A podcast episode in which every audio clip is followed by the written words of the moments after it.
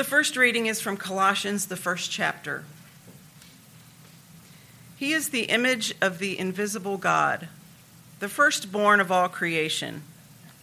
For by him all things were created, in heaven and on earth, visible and invisible, whether thrones or dominions or rulers or authorities, all things were created through him and for him.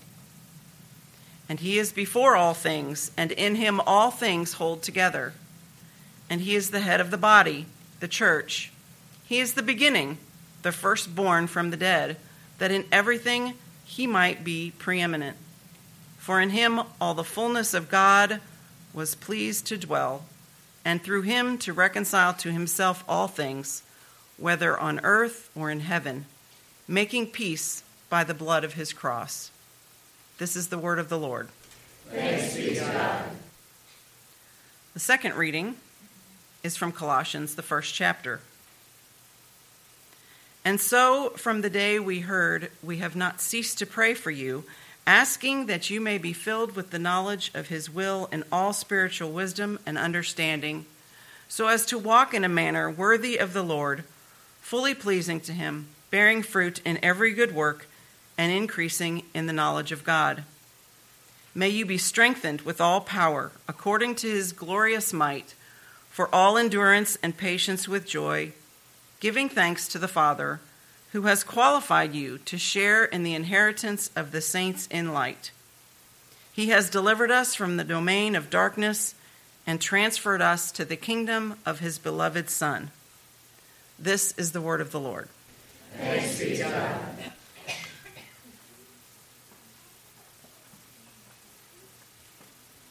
The theme of these five Lenten sermons is the fellowship of the cross.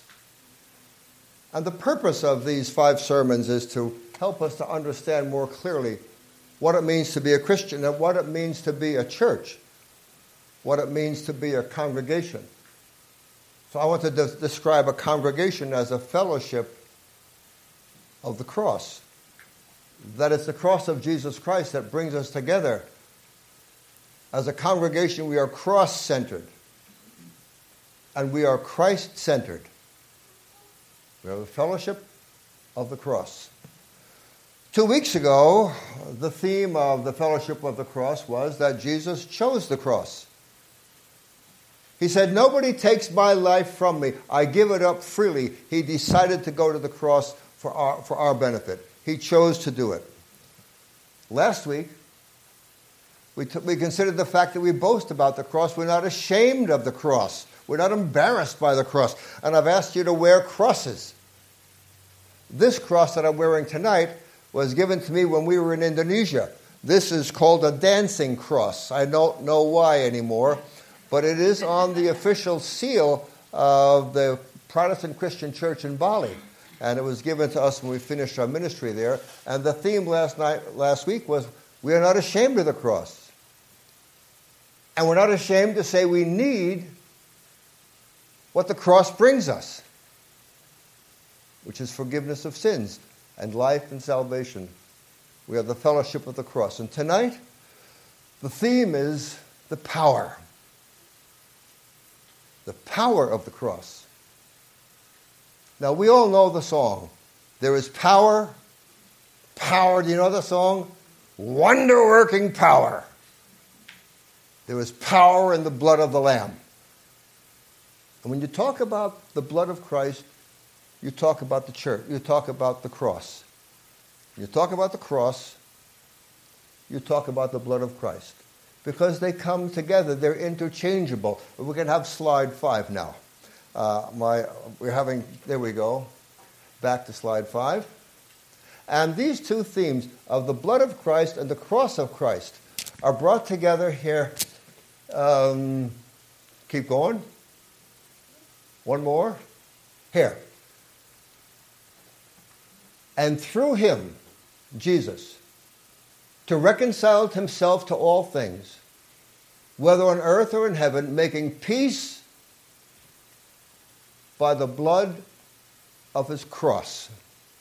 That is to say, part of the power is the cross, is to make peace between people and God. And it's a peace that God goes because God reconciles uh, to reconcile to himself all things. That is, the cross was God's initiative. My friends, you know this. The problem is always sin in humanity's relationship with God, and we can't solve that problem. We cannot be reconciled to God. So God brought about reconciliation through the cross. Now, tonight we're going to find a number, a number of words used to describe Christianity and what the cross does. And the first of those words is reconcile. Reconcile is a word that comes from accounting. When, a, when an, a, an accountant reconciles his books, he brings peace to them. As long as the books are not balanced, they're fighting with one another. And then they balance, and there is reconciliation. And when we are reconciled with God, there is peace between us and God. Whether you know it or not, we need that peace. And that peace comes to us through the cross of Jesus Christ. He reconciled himself, whether on heaven and earth, making peace by the blood of his cross. Now, how did that work? Well, here's another reading from Colossians. That's wonderful. It's another picture. And when you were dead in trespasses and the uncircumcision of your flesh, God made you alive together with Him, with Jesus, when He forgave us all our trespasses. Now, get this word erasing. Erasing the record that stood against us with its legal demands. Now, we've all talked, and heard about when you're going to go to heaven, they're going to open the books, right? well, for us, when they open the books, our pages have been erased. There's nothing in the books to accuse us. Because by the blood of Christ, every sin that we have committed that was in the book has been erased. And the page, really, the page is no longer there. For he said, erasing the record that stood against us with his legal demands, he set this aside, look, get this, nailing it to the cross. You can imagine a document where all of our sins are written down. Jesus took that document for you and for me and he put it on the cross and he nailed it to the cross. And it's done away with. And the bottom line is through the cross, as far as God is concerned, our sins don't matter. You have to think about that. Our sins, they don't matter to God. Now imagine that you've had two speeding tickets. I know nobody would do that. And the idea is that if you get one more speeding ticket, you lose your license. And you get a third speeding ticket. And you go to the judge, and he said, Well, you've got a third speeding ticket, but it doesn't matter. It doesn't matter. You're behind on your house payment, and the bank says, oh, it doesn't matter. You overcharge your credit card. And the credit card, somebody said, oh, don't worry about it.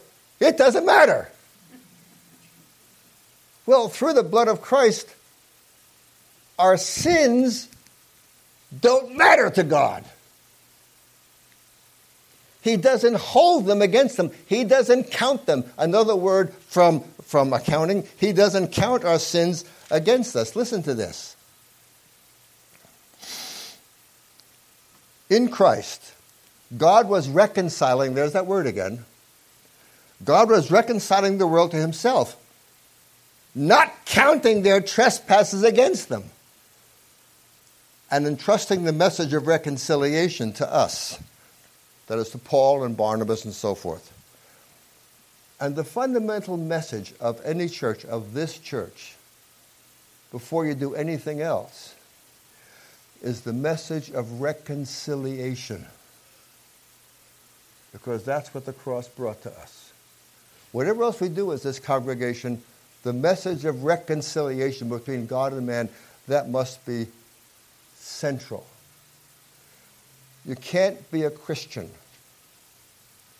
unless you understand you need the forgiveness of your sins. You can't be a Christian unless you understand that reconciliation between you and God is possible only through the cross. And that is true for us who are part of the fellowship of the cross. Now, I want to say all of this a different way. I want to say that, that the power of the cross is to turn sinners into saints. The power of the cross is to turn sinners into saints. And the fellowship of the cross is made up of saints. I've told you that from time to time you're going to hear something from me that you don't usually hear from Lutheran pastors, right? Did I warn you about that before? Well, I'm warning you about it again. What I'm going to tell you, you probably never heard before. But as I've thought about the Christian faith and I've thought about the, the, the good news, I share this because I think it's exactly, exactly the good news. And here's, here's what I want to say to you this evening. I'm tired of telling people that they are sinners. I've not done it for some time to tell people, you're sinners. We were in a church last Sunday, and the pastor said, Well, you know, we're all sinners. And I wanted to jump up and say, No, we're not. we're not sinners. We're saints. That's really what we are. People who are part of the fellowship of the cross are not sinners, we're saints. Now, if I call you a sinner, I give you a label. I pin a label on you. Here's a, see that says? It says sinner, right? All right, so. now, how do you feel? See? I put a label on him. But that's the kind, not the kind of label we have. That's not the kind of label that is for Christians. Now, give me the other slide.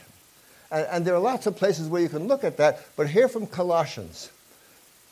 Keep going.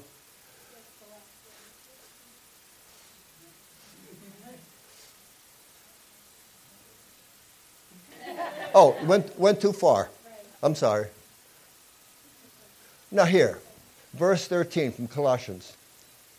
He has delivered us from the kingdom of, from the domain of darkness and transferred us to the kingdom of his Son. That is to say, that that through the cross, we've been moved from one jurisdiction to another. Before we became Christians, before we were baptized, we were in the kingdom of darkness. But once you come to Christ and give your life to Christ, indeed, once you're baptized, you're moved to another kingdom. We live in the kingdom of His beloved Son, and there are no sinners in the kingdom of his beloved Son. No, no. So that's the wrong label. So we've got another one for you. What that says? It says, no, I'll take this one away. Saint. You see, I, I, I don't want to tell people that they're sinners because we're not. Now, some of you may know that Martin Luther had this wonderful idea that we are at the same time saints and sinners. How many have ever heard of that? Well, you all know that, right? The Latin was simul justus et peccator. Here is how the church has dealt with Martin Luther. At the same time, you're saints and you're sinners. and that's what the church has done with Martin Luther. I, am just tired of telling people they're, sinner, they're sinners because we're not. We're saints. Think of it. Think of this. When St. Paul wrote to the church in Ephesus, he didn't write to all the sinners who were in Ephesus. He wrote to all the saints. And when St. Paul wrote to the church in Philippi, he didn't write to all the sinners in Philippi, he wrote to all the saints. And even when he wrote to the church in Corinth, the church in Corinth was so corrupt, there was so much evil going on in there, that if it were a Lutheran church today, the bishop would come and close it down. there was all kinds of terrible, terrible things going on in that church. Nevertheless, when St. Paul wrote to those folks, he called them saints, to the saints who are in Corinth. So we are, we are saints, but we are saints who sin. the effects of the domain of darkness still have some power over us. And while we are saints, we sin. Now, this is not a very good example, but it, will help you understand. My, my dad, my dad was born in Norway in 1903. He would have been 113 this year. My dad left Norway and came to America in about 1920. In the 1940s, my dad became a citizen of this country. He left one kingdom, one government, and went to another one. My dad was a proud, proud American. But when you talked to him and when you listened to him, you knew that the old country was still on his lips because he still had that Norwegian twang or whatever it is, right? So when he talked about the television, the TV, he called it the TV. We're going to watch the TV. Well, yes, I guess so. He couldn't say the V sound because the old country still had a grip on his pronunciation. Now, that wasn't a sin. But what's true for you and me is that, that the dominion of darkness still has some power over us and we are, we are saints, but we sin. But that's no reason to give ourselves the label sinner. Think how powerful labels are. Sometimes children get labeled when they're very young. You're ugly. You're dumb. You're stupid you're no good. There are children who hear things like that. And they're scarred by those labels for life. Right? Because if mama thinks I'm dumb, and mama is a smart lady and knows everybody, I must be dumb. So I better act dumb. And if my dad thinks I'm lazy, and my dad knows everything, then I must be lazy. And I must act that way. And if my pastor tells me that I'm a sinner, he knows everything, doesn't he? Well, no. But if my pastor tells me I'm a sinner, I have to act that way. And if I call you a sinner, I simply give you a reason to keep on sinning. Make sense? Now, I give this young man the title of saint. wow. Now, if I give you the label saint,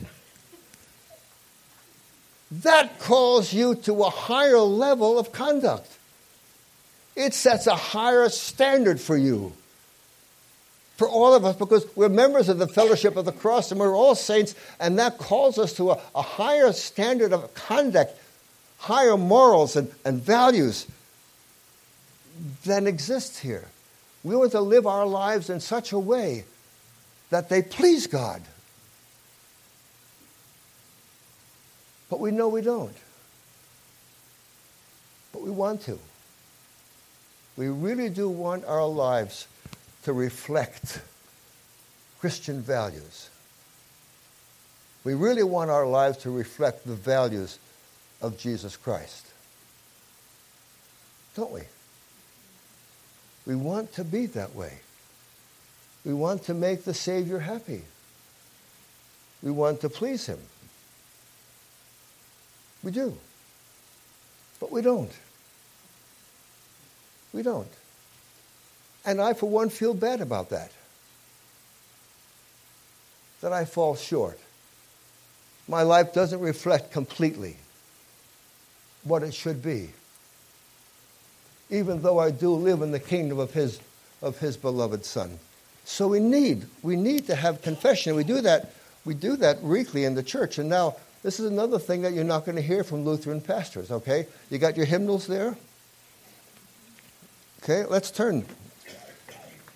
Let's turn to page 56.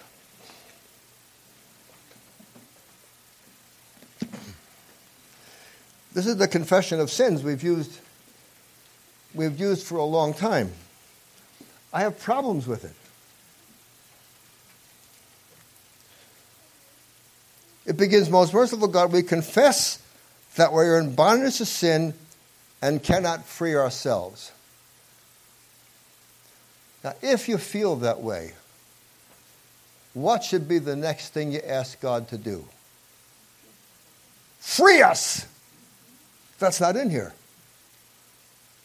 It doesn't say, free us from bondage.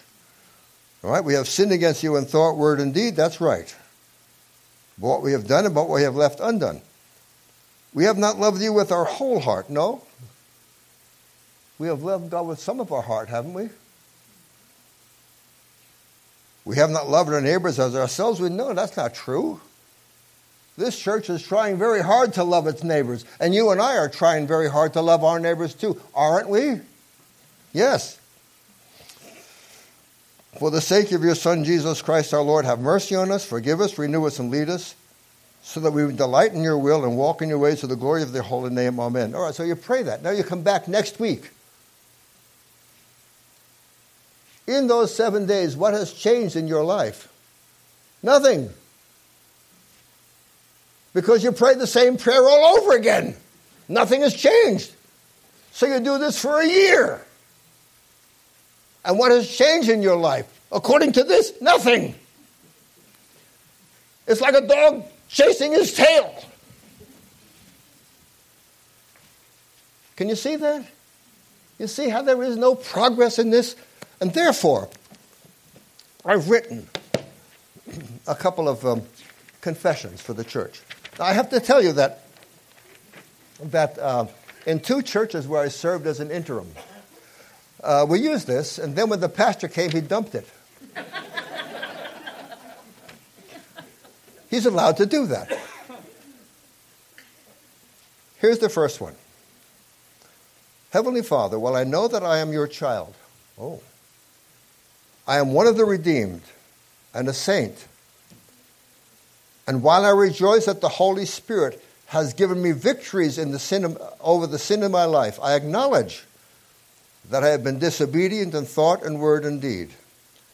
And so now, claiming the atoning blood of Jesus Christ, I humbly ask for the forgiveness of my sins and the full restoration of fellowship with you, that the joy of my salvation may be renewed.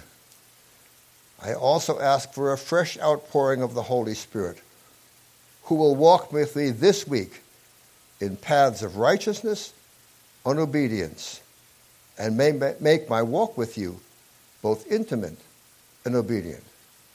Celebrate the victories and confess the defeats. Here's the other one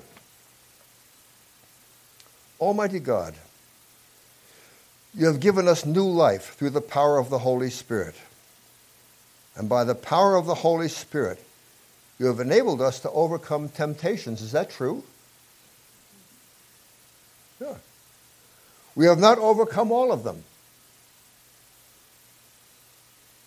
But we have overcome some of them. Is that true? By your power, we have been victorious over them. You have given us victories over shortness of temper.